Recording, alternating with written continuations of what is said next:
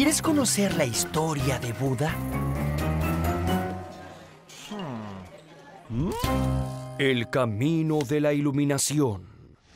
En el año 563 a.C., nació en India un hombre que trajo una nueva perspectiva y sus ideas ayudaron a mucha gente que sufría el desprecio de las castas superiores. Ese hombre se llamó Siddhartha Gautama, pero con el tiempo se convirtió en Buda. El joven Siddhartha era el príncipe heredero de un pequeño reino.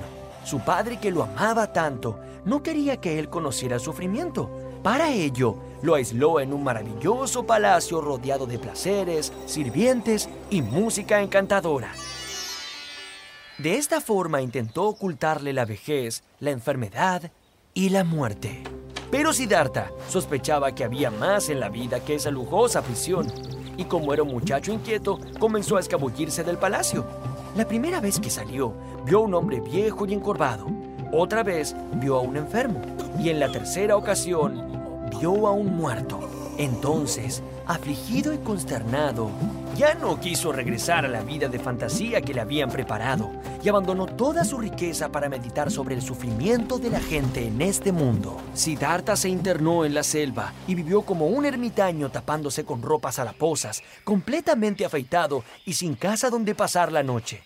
Al igual que otros ermitaños de la época, Siddhartha se sentaba en algún lugar alejado con las piernas cruzadas y sus ojos cerrados.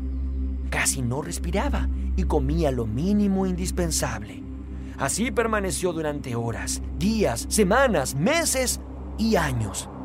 Despojado de toda satisfacción material, Siddhartha meditó con más profundidad que ningún otro hombre, hasta que un día sintió una luz interior y marchó a anunciar su gran descubrimiento. Desde ese día cambió su nombre a Buda, que quiere decir el iluminado. Todo sufrimiento nace del deseo de obtener algo. Si logramos dejar de desear, entonces también dejaremos de sufrir.